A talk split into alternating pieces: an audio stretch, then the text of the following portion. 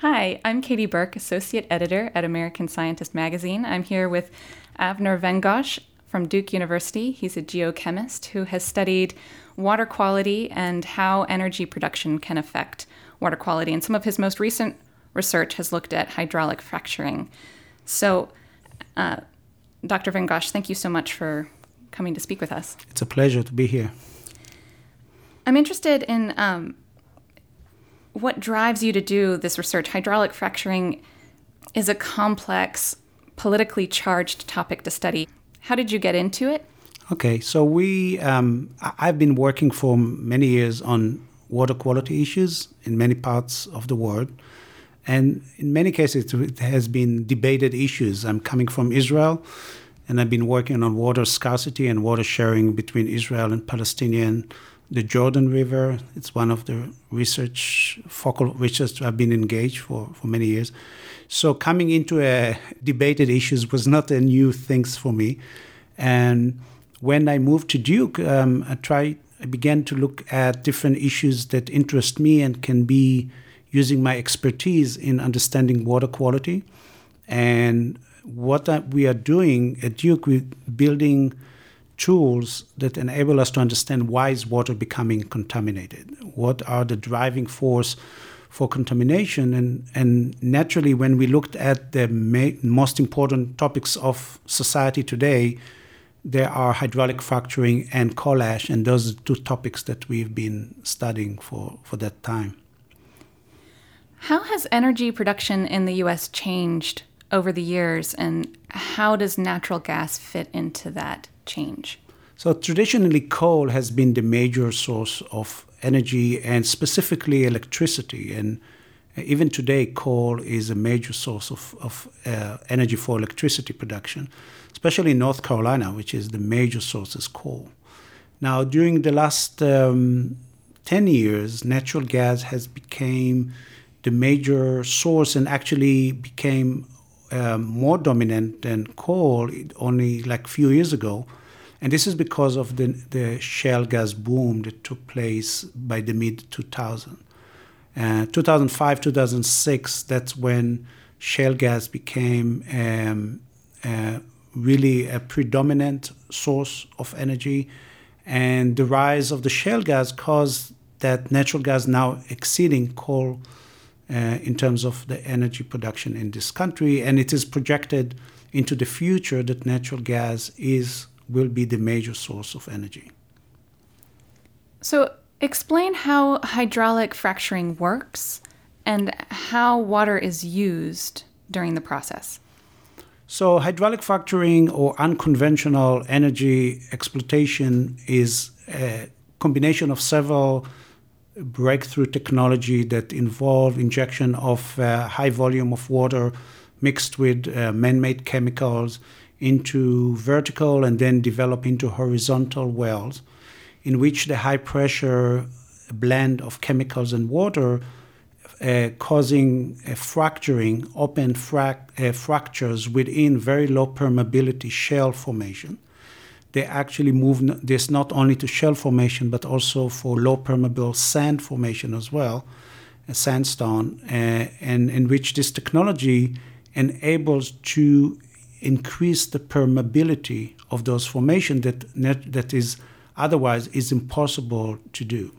So this kind of a breakthrough technology that has been known for, for many years, the, um, the hydraulic fracturing, but this uh, with uh, horizontal drilling made it different uh, in 2005, 2006, when it really started to, to move on uh, in a large scale production.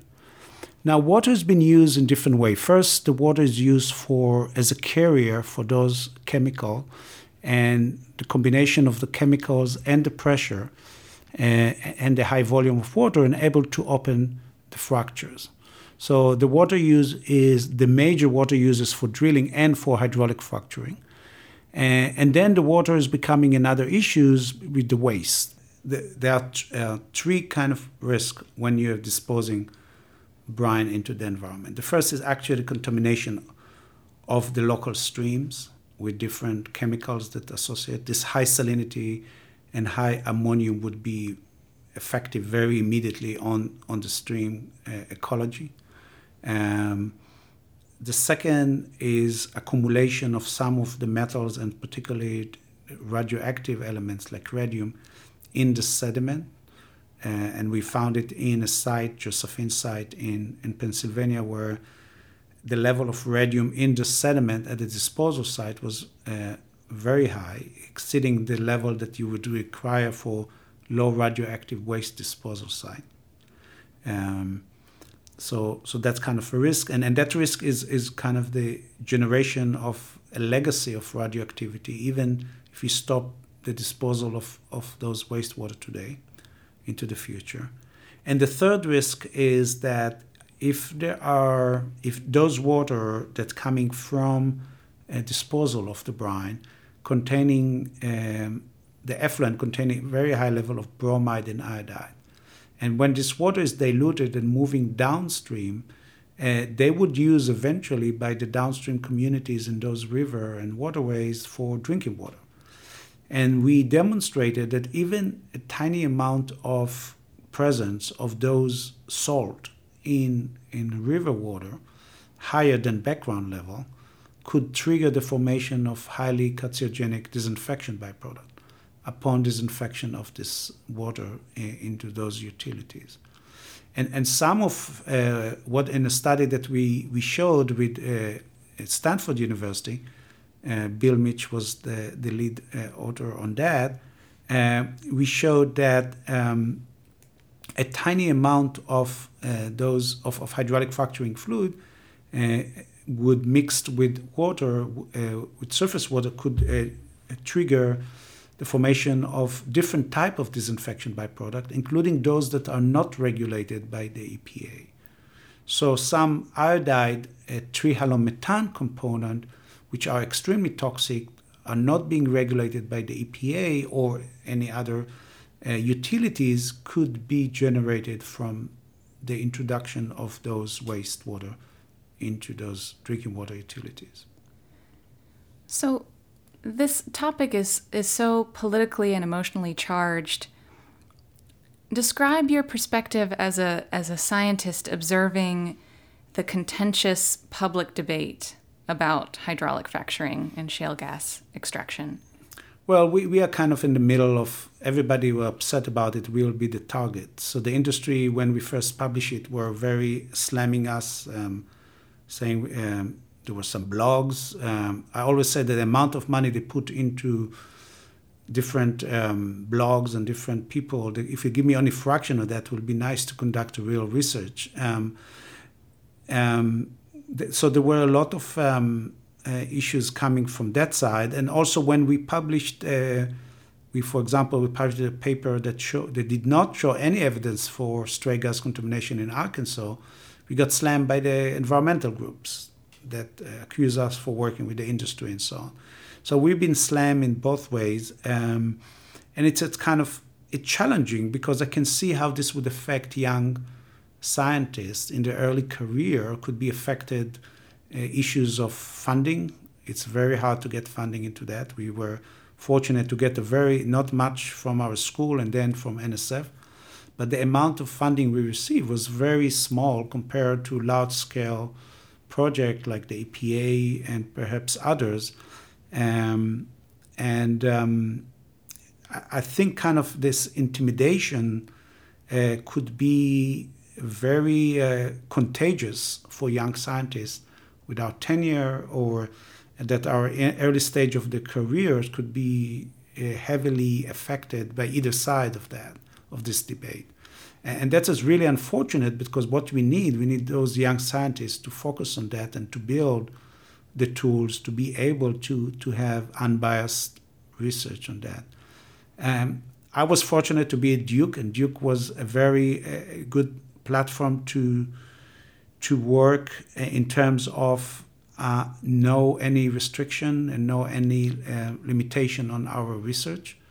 Um, so, so I know that others in other institutions were not that lucky, and there was some institution um, forces and kind of implication you should not go into this direction because that could harm the donation, for example, from uh, a different potential donor.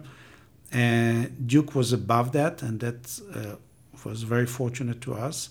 Um, but so it's kind of a harsh environment to conduct your uh, the science and the research in those this, and we try to walk between kind of those two lines and to do what we do as much as the well we can do.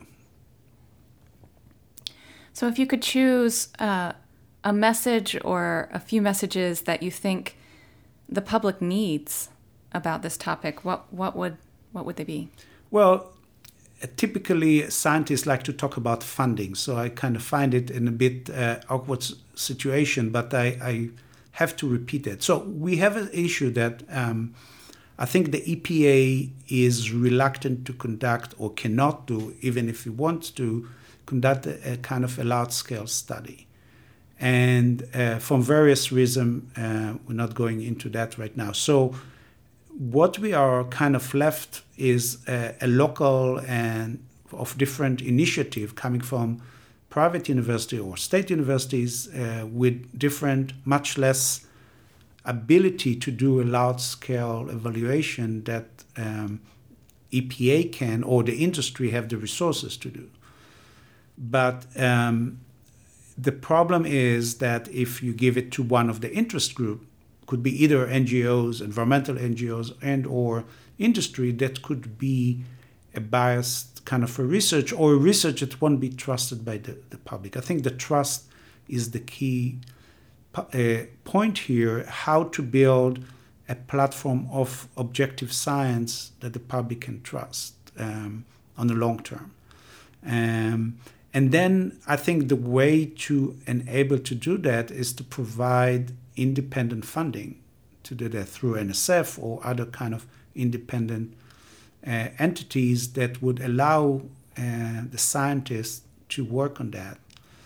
Um, for example, EPA would not allow young scientists as part of the EPA STAR program to conduct research for PhD related to hydraulic fracturing it's actually limiting that.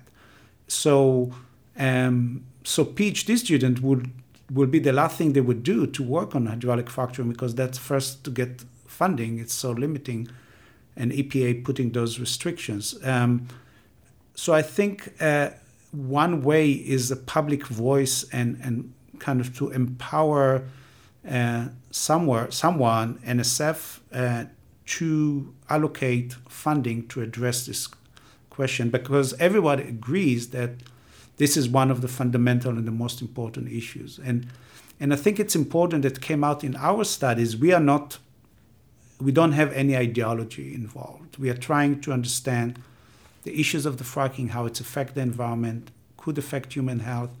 Um, so I think on the end of the day, we are the same boat even with the industry, how to do it correctly in order to make it sustainable. And I think those cases of like the stray gas contamination or uh, bad management of the wastewater eventually hurt the industry more than anyone else because it's degraded their ability to, to make it a long term and sustainable.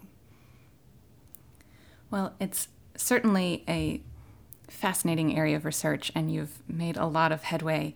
Dr. Vengosh, thank you so much for coming to talk to us. It was a real pleasure. Thank you.